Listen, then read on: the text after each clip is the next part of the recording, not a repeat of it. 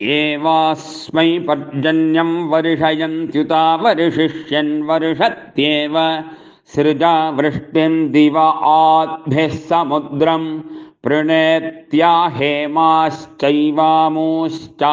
समर्थयत्यथो आभिरेवामूरच्छैत्यब्जा असि प्रथमजा बलमसि समुद्रियमित्याह यथा रजुरेवैतदुन्नं भज पृथिवीमिति वर्षाह्वाञ्जुहोत्येषा वा ओषधीनां वृष्टिवनिस्तजैव वृष्टिमात्यावयति ये देव। दिविभागा इति कृष्णाजिनमवधूनोतीम एवास्मै। लोकाः प्रीता अभीष्टा भवन्ति। अस्मै धावति वा एकविगुंसतिश्च।